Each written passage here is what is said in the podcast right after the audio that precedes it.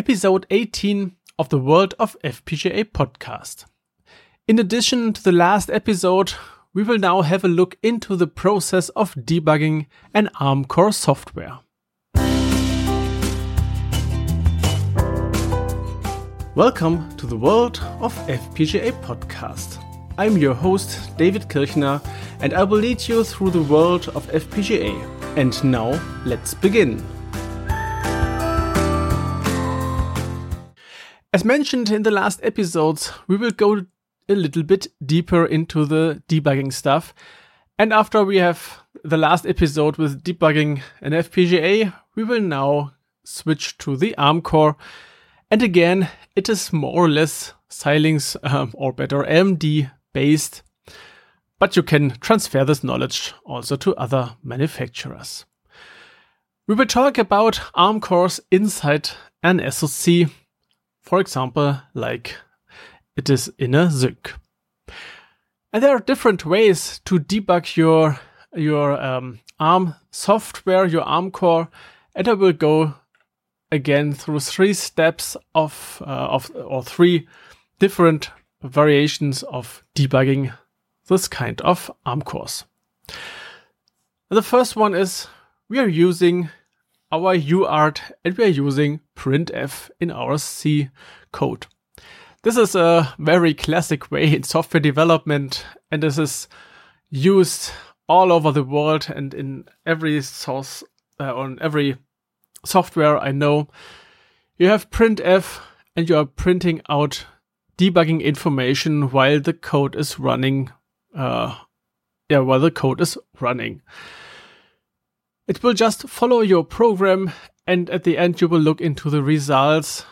Maybe you found more or less easy than the different bugs in your software and then you will create the next version of your software and also run all with the debugging printout and after you are done with all this stuff you will uh, smash away all the debugging printout or printf in your code and then you have your yeah, your ready software.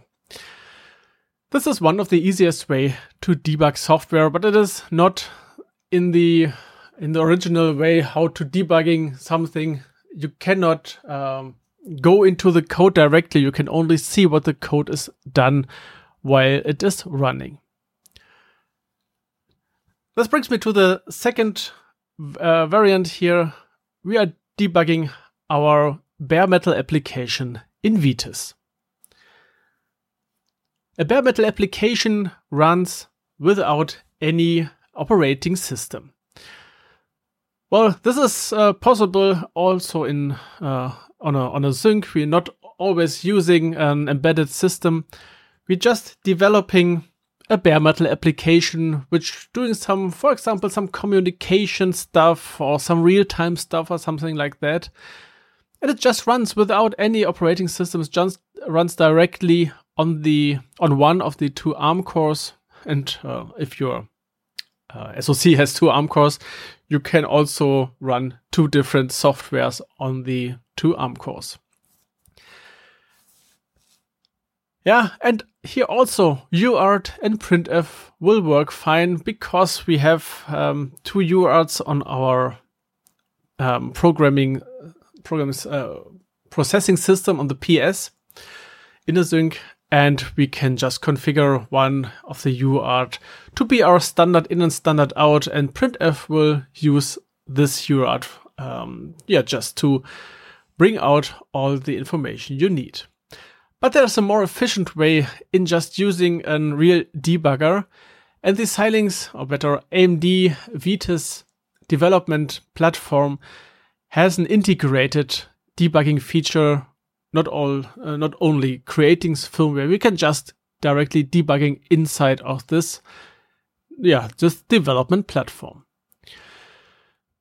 And the Vitis using the exported hardware file from the from the Vivado. So inside of this in Vivado, we are creating our FPGA logic. We are configuring the processing system for example, which uh, frequency we have, the UART, which uh, which baud rate we have, and uh, all the other interfaces are configured inside Vivado, and we are also doing our uh, our FPGA logic stuff there.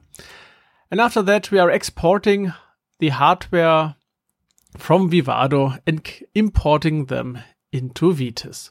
We are creating a platform project because the hardware is our platform on which is our our bare metal application, uh, which is running the uh, bare metal application.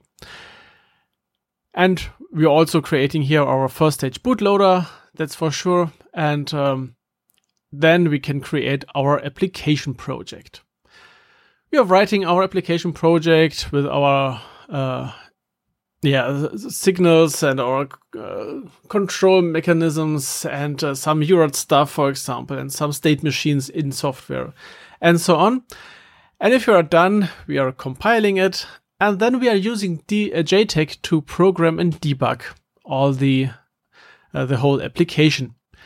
The interesting thing is in the exported hardware, we can integrate our bit file for the FPGA and the Vitis platform configure the FPGA, and then start the bare metal application uh, on, a, on one of the two ARM cores.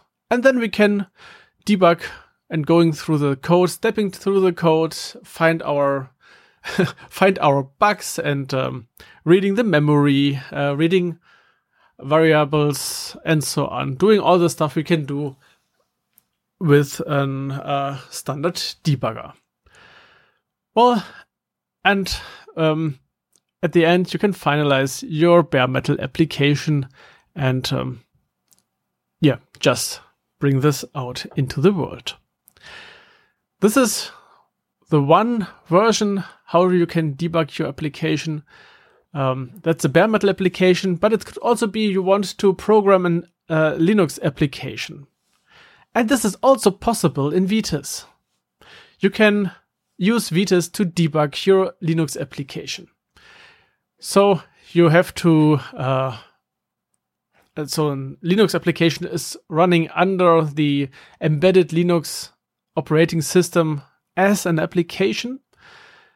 And yeah, you are in an operating system. You can just use all the routines and drivers from Linux. And um, yeah, also and printf will work fine, but it is again more efficient to use than debugger. And the Xilinx Vitis has as development platform the capability also to debug an Linux application. But first, you need an embedded Linux, for example, PetaLinux. You can just uh, create it, uh, your your um, your operating system, your embedded Linux, then you have to export the kernel sources and libraries into Vitis. That's quite easy and uh, quite easy to configure this. And uh, one important hint from my side here the version of the compilers and the version of the libraries must match. So Vitis 2022.2 and PetaLinux 2022.2 will work very well together but Vitis 2020.2 and PetaLinux 2022.2 will not work together because uh, yeah, the newer PetaLinux version will have a newer, a newer um, compiler and newer libraries.